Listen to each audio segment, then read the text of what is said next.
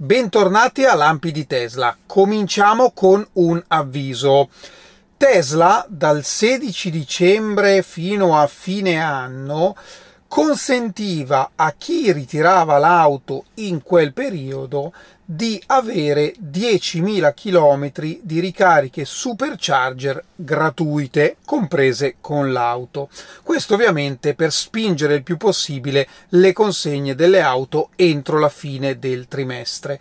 Ora mi risulta da feedback vari che chi ha ritirato l'auto in quel periodo purtroppo non abbia effettivamente ancora attiva questa opzione, nel senso che sta pagando i supercharger. Quindi se rientrate in questa casistica fate attenzione perché non è chiaro da quando l'opzione dei 10.000 km sarà attiva. Ora, per me era ovvio che andasse attivata all'atto del ritiro dell'auto. Purtroppo, come ogni tanto capita.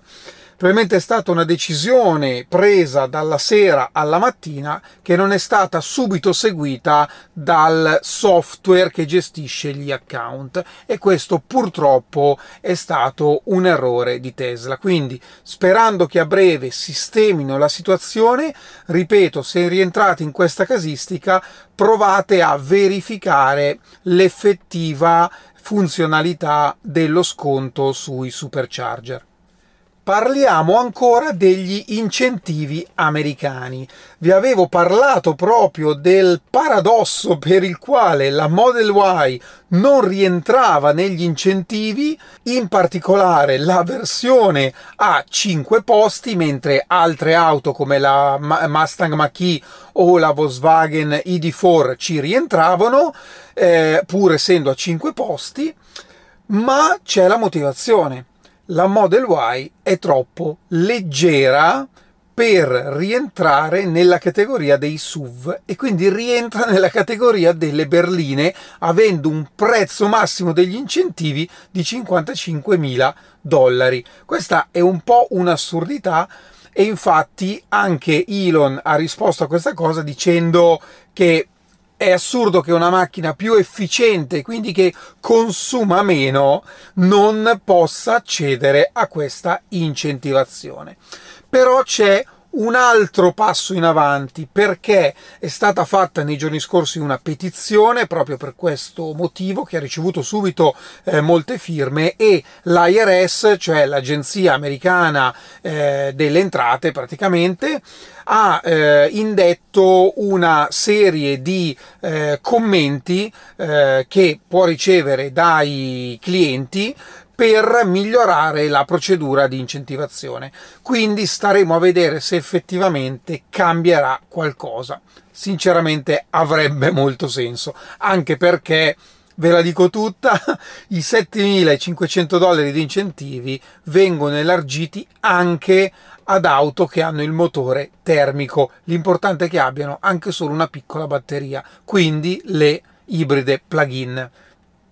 Non dico altro parliamo di produzione di Model Y di Berlino, perché abbiamo detto che molte auto prodotte a Berlino nello scorso trimestre sono finite in Norvegia e abbiamo dati che lo confermano, ma effettivamente all'appello mancano un bel po' di auto, parliamo nell'ordine delle 4-5 mila auto.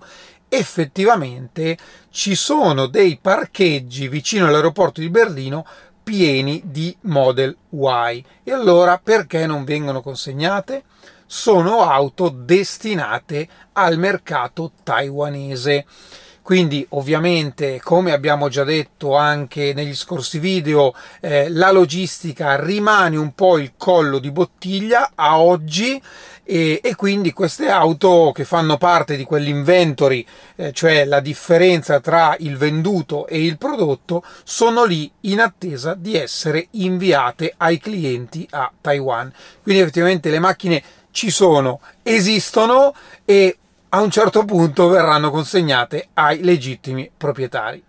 E ora fatemi salutare e ringraziare Francesco che mi ha scritto un piccolo contributo per un gran divulgatore. Beh, grazie, questo lo dici tu, eh, non me lo dico da solo.